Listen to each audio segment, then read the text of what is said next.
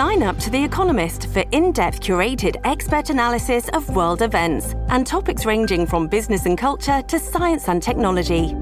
You'll get the weekly digital edition, online only articles, curated newsletters on politics, the markets, science, culture, and China, and full access to The Economist Podcast Plus.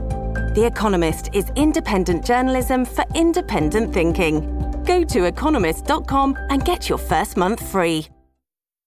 This episode is brought to you by Shopify. Whether you're selling a little or a lot, Shopify helps you do your thing, however you cha-ching. From the launch your online shop stage, all the way to the we just hit a million orders stage. No matter what stage you're in, Shopify's there to help you grow. Sign up for a $1 per month trial period at shopify.com slash special offer, all lowercase. That's shopify.com slash special offer. Storie Libere presenta Buongiorno e bentrovati in questo nuovo appuntamento di Quarto Potere, la rassegna stampa di Storie Libere, giovedì 15 giugno 2023, come sempre in voce Massimiliano Coccia e come sempre andremo a vedere quello che ci riservano i quotidiani che troverete questa mattina in edicola.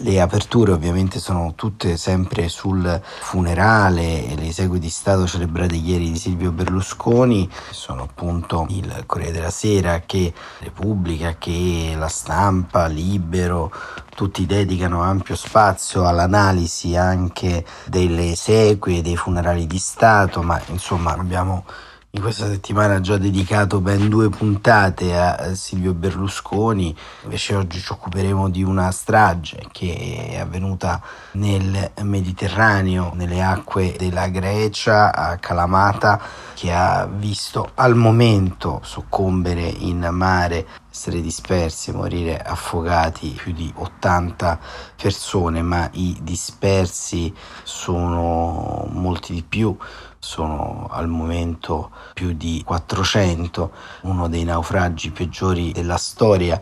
La Grecia, appunto, il governo greco non ha soccorso in mare una barca in difficoltà, ma andiamo un po' a leggere la ricostruzione che ne fa sul Corriere della Sera Michele Farina a Picco il peschereccio diretto in Italia strage di migranti, centinaia a bordo. Il barcone partito dalla Libia affondato al largo della Grecia, 79 corpi recuperati, 104 tratti in salvo.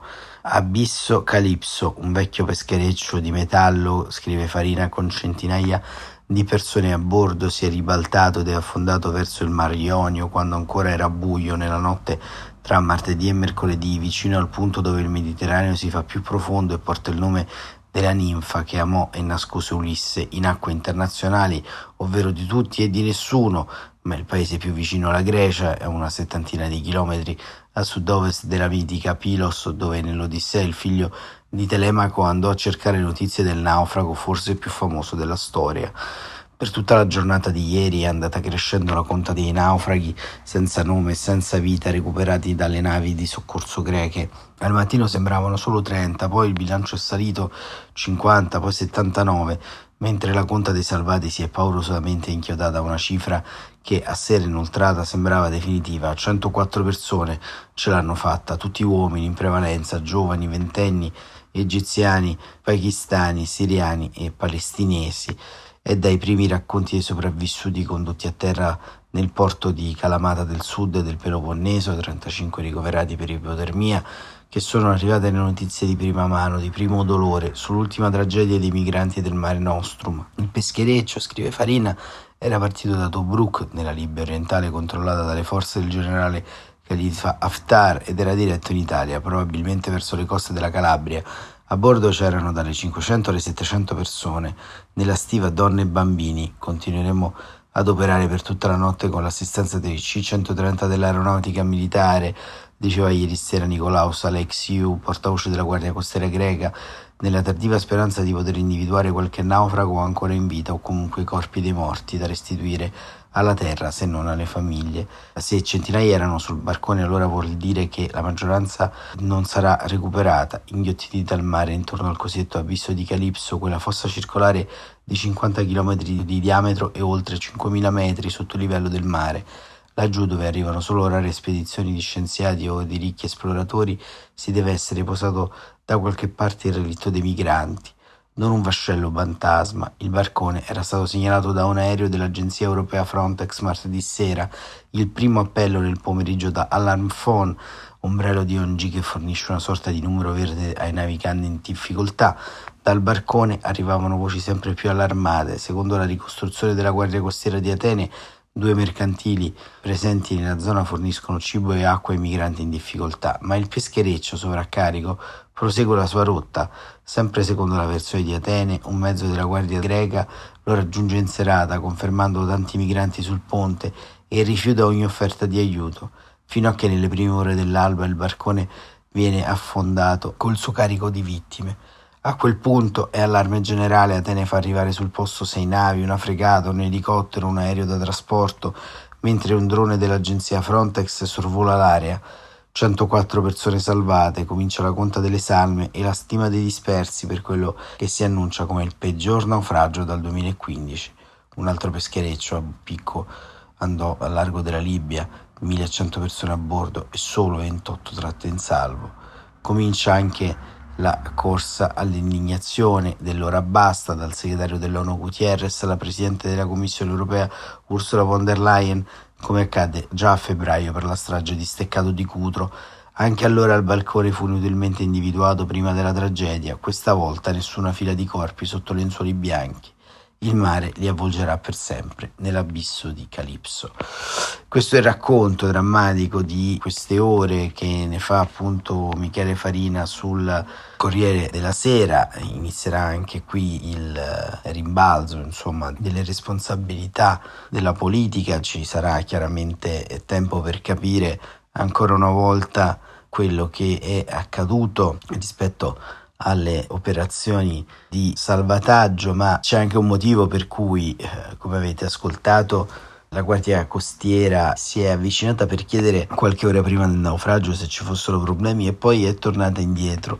E questo risiede nel pugno duro del governo greco, il pugno duro di Mitsokatis sui migranti e di questo ci parla Tonia Mastrobuoni sulla Repubblica il pugno duro di Mitsotakis che frena i soccorsi in mare.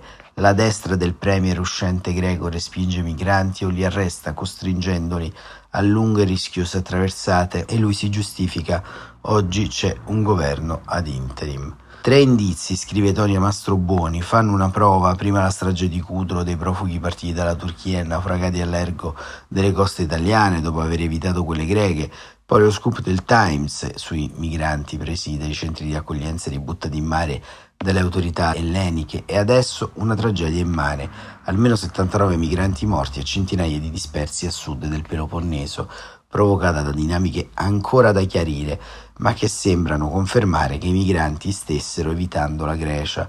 Per Stelio Chessiloglu, eurodeputata di Siriza, non è affatto sorprendente. Primo ci spiega perché molti migranti vengono brutalmente respinti. Secondo, per un dato del Ministero degli Interni, sono 2150 i profughi finiti in carcere in Grecia perché accusati di essere degli scafisti. È ridicolo, il mio paese è diventato la più grande prigione del mondo di presunti trafficanti di uomini e il secondo reato più diffuso in Grecia. Ovviamente non può essere. Insomma, non mi meraviglia che la Guardia Costiera racconti di essere avvicinata al peschereccio e che i profughi abbiano detto di voler proseguire. Scappavano, avevano paura di essere arrestati, eppure anche le autorità greche sanno benissimo che gli scafisti veri scappano subito dalle barche. Sembra altrettanto ovvio allora che la Grecia e la Guardia Costiera, quando ha sentito che i migranti volevano proseguire per l'Italia, li abbia lasciati andare. In un comunicato si legge che diverse telefonate consecutive da parte della sala operativa della nave per offrire aiuto hanno ricevuto una risposta negativa. Le autorità greche si sarebbero avvicinate al peschereccio per offrire cibo e soccorsi ai migranti e avrebbero rifiutato qualsiasi tipo di aiuto, esprimendo il desiderio di proseguire il viaggio fino in Italia. La guardia costiera così sarebbe rimasta solo nelle vicinanze, solo alle prime luci del giorno, quando il peschereccio si è rovesciato ed è affondato, è scattata un'ampia operazione di ricerca e di soccorso. Secondo il portavoce Nikos Alexiou, il peschereccio si sarebbe ribaltato per un brusco movimento di migranti che si sarebbero spostati tutti sul lato. La parte scoperta dell'imbarcazione era piena di persone, ma presumiamo che fosse pieno anche all'interno, ha dichiarato. La melonizzazione delle politiche migratorie da parte di Kyriakos Mitsotakis, come lo definisce Kulogu, sta sottraendo, insomma, vite e sta sortendo effetti nefasti. Il pugno duro contro i migranti del premier conservatore uscente che si prepara il 25 maggio ad essere riconfermato al secondo turno delle elezioni politiche sta drammaticamente cambiando le dinamiche dei viaggi dei migranti nel Mediterraneo. Anche quando arrivano dalla Turchia le barche ormai puntano dritte verso l'Italia. Da Atene, fonte vicini al Premier, si limita a far notare che al momento c'è un esecutivo di transizione e che il leader di Nea Democratia non può agire. Mitsotakis ha telefonato ieri al Premier ad interim Ioannis Sarmas per essere aggiornato sui soccorsi, aggiungono le fonti. Un comizio elettorale previsto a Patrasso è stato cancellato, siamo tutti scioccati dal tragico naufragio nelle acque internazionali del Mediterraneo, ha dichiarato il Premier uscente. Il primo ministro Sarmas ha dichiarato che tre giorni di lutto nazionale e il governo di transizione ha mandato motovedette, navi, fregate militari, un aereo, un elicottero e altri mezzi per recuperare i naufraghi del peschereggio affondato a largo di Pilos. Il governatore del Peloponneso, Panagiotis Nikas, ha parlato di una tragedia indicibile. A Kalamata, sulla costa sud della penisola, è stata allestita un'area di accoglienza per i soccorsi. Quattro sopravvissuti sono stati trasportati con un elicottero in ospedale per ipotermia, ma Nikas ha detto che il numero delle vittime rinvenute finora, 79, potrebbe salire ancora e di molto. I migranti tratti in salvo sono poco più di un centinaio e Nikas sostiene che a bordo del peschereccio potrebbero essercene stati 750. È già l'ennesima ecatombe del Mediterraneo, un'altra che si poteva evitare. Questa era Tonia Mastrobuoni che ci racconta il contesto politico nel quale avviene sostanzialmente questo tipo di naufragio, ma un po' il contesto politico ormai di tutta Europa. E dall'altra parte, appunto, come abbiamo visto, i migranti sono partiti da Tobruk, che appunto come viene definita da Daniele Raineri sulla Repubblica è una polveriera, polveriera Tobruk, il porto dove Haftar non onora il patto stretto con Giorgia Meloni. Il premier generale Haftar non ferma i trafficanti di uomini.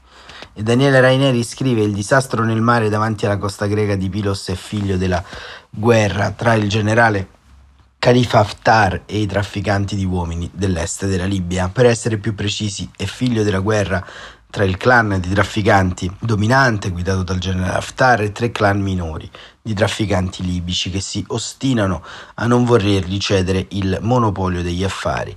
Il generale, scrive Raineri, si sente il solo uomo legittimato a continuare i traffici illegali e redditizi che passano per la costa della Libia orientale e così ha anche appena tentato di vendersi al governo Meloni durante un incontro discreto avvenuto con la Premier giovedì 4 maggio a Roma. Quegli altri non ci stanno e si ribellano al sistema Haftar. A rimetterci in questa lotta sono i migranti, presi nel mezzo, caricati in fretta su imbarcazioni spesso più grandi di quelle che vediamo arrivare dalla costa occidentale e spediti in mare. Andiamo con ordine, tutti sanno che in Libia Haftar è uscito dalla guerra civile del 2019 senza più un soldo. Ha tentato di conquistare la capitale Tripoli, laggiù a ovest, e si è scontrato con un avversario più forte di lui, la Turchia di Erdogan, che ha sostenuto il premier De Baidab, ed è dovuto tornare a Bengasi senza nulla in mano e con le casse vuote, considerato che il sistema di potere del generale libico si regge sulla sua capacità di accomodare alcuni e intimidirne altri, già in posizione pericolosa. Per far cassa in fretta ha deciso di imitare quello che è successo all'ovest della Libia, dove l'immigrazione verso le coste dell'Europa da anni è un affare redditizio, è uno schema di business che non delude mai. Nella sua versione più semplice il traffico permette di incassare con le migliaia di euro versate dai migranti e nella sua versione più complicata il traffico permette in teoria di incassare grazie agli aiuti che vengono dai governi dell'Europa per bloccare i migranti. Se i disgraziati partono faccio soldi, se non partono faccio soldi lo stesso. Il sistema Haftar ha una falla, il generale esercita un controllo ferreo su tutta la Libia dell'Est, tranne che sul distretto di Butnan, quello dove si trova il porto di Tobruk, dal quale quattro giorni fa è partita l'imbarcazione che ieri è affondata vicino alle coste della Grecia. Tobruk sfugge al sistema perché è la casa degli Obeidat, una tribù libica alla quale appartiene il presidente della Camera dei rappresentanti libica Aguila Saleh, gli Obedite sono la incombuta con due tribù che controllano il confine con l'Egitto, i Qatan e gli Abun, secondo Madasnar, una testata egiziana indipendente di solito ben informata, le tre tribù gestiscono una parte del traffico di migranti nell'est in diretta concorrenza con Saddam Haftar, il figlio del generale del suo successore designato, che è sospettato di gestire un'altra fetta del traffico. Saddam Haftar è anche comandante dell'unità militare Tariq Ben Zayed, accusata da un rapporto di Amnesty di violenze contro civili e migranti. Digressione, il nome Saddam è raro e tradisce una certa simpatia in famiglia per il dittatore iracheno, non male per Haftar che ha vissuto per vent'anni negli USA sotto protezione americana. A partire dall'ultimo giorno di maggio, gli Haftar hanno scatenato una guerra punitiva per sopprimere i trafficanti di Butran, o per meglio dire, per convincere a sottomettersi. Hanno mandato duri della Tariq bin Zayed a Tobruk a scontrarsi con i manifestanti locali che bloccavano le strade e bruciavano pneumatici. È morto un ragazzo di 14 anni. Hanno rispedito verso il confine con l'Egitto a piedi nudi e sotto un solo spiedato migliaio di migranti scoperti nei nascondigli. Hanno anche distrutto imbarcazioni e hangar dove si preparavano altre imbarcazioni. Lo scopo degli Haftar è diventare monopolisti e produrre delle capitali europee un patto sui migranti, soldi e aiuti in cambio di uno stop al traffico. Il generale l'ha detto chiaro, siamo pronti a collaborare con i governi alleati sul problema migranti e questo spiega la visita a Roma del 4 maggio, l'incontro faccia a faccia con Meloni. Il governo italiano quel giorno ha rilasciato una nota stremizzita che diceva poco, ma il 5 maggio il portavoce di Haftar ha spiegato in modo esplicito che c'è un negoziato in corso. I libici di Bengasi vengono sul lungo termine legittimità politica che però può arrivare soltanto con le elezioni, realisticamente chissà quando, oppure con le dimissioni del premier dei Badà a Tripoli un nuovo accordo politico nazionale, poco probabile. Sul breve termine vogliono soldi, motovedette, addestramento, insomma lo stesso trattamento di Tripoli. Per i soldi sembra che non abbiano ottenuto nulla, ma per le motovedette e l'addestramento i negoziati con gli italiani promettono bene. Haftar deve dimostrare di avere il controllo anche sui trafficanti di Tobruk. Quelli, da quando si capisce in queste prime ore, avevano perso un migliaio di clienti due settimane fa, rispediti indietro, e ne hanno caricati altre centinaia su imbarcazioni dirette in Grecia. E ieri il disastro. Ecco, abbiamo appunto affrontato anche questo aspetto della rotta migratoria e della crisi migratoria proprio per comprendere insieme la complessità ancora una volta del problema. Rimane tuttavia lo sconcerto per questa nuova tragedia nelle acque di Calamata, rimane ancora una volta lo sconcerto per quello che poteva essere e non è stato, ma eh, siamo anche sicuri che il modo e il mondo con cui occorre vedere queste situazioni possa anche cambiare all'interno dell'opinione pubblica. Come avete visto la complessità e i livelli di lettura sono tali e tanti da dover impegnare le nostre energie migliori per superare anche lo sdegno e la contingenza di un nuovo dolore. In Grecia sono stati proclamati tre giorni di lutto nazionale, un lutto tardivo mi direte, ma un lutto nazionale che fa il paio con il nostro per Silvio Berlusconi che si sta consumando in queste ore. Proprio lui che ha inventato la dottrina Gheddafi, ovvero soldi in cambio del blocco dei migranti, proprio lui che ha iniziato con i suoi governi una politica di detenzione illegale dei migranti proprio dalla Libia che all'epoca appunto iniziò un sodalizio con Muammar Gheddafi, poi ucciso durante un colpo di Stato. È proprio lui che sulla deriva migratoria ha costruito una campagna permanente eh, volta a stimolare i peggiori istinti dell'opinione pubblica. Tutto si tiene e la gloria su questo mondo è di transito, rimangono le gesta, rimangono i provvedimenti a qualificare la propria storia. E a distanza di qualche ora dalla morte di Berlusconi, questa tragedia ci racconta ancora una volta una faglia impossibile da arginare che si è creata all'interno della nostra società proprio negli anni ruggenti di quei governi che in teoria dovevano essere liberali, ma che poi, come abbiamo visto, si andavano a saldare con i peggiori dittatori del Mediterraneo. Per oggi è tutto, Quarto Potere torna domani mattina come sempre alle 7.45. Grazie davvero per essere stati con noi e buon proseguimento di giornata a tutte e a tutti.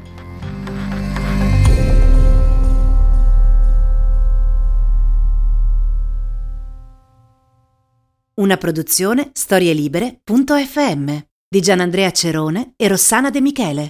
Coordinamento editoriale Guido Guenci.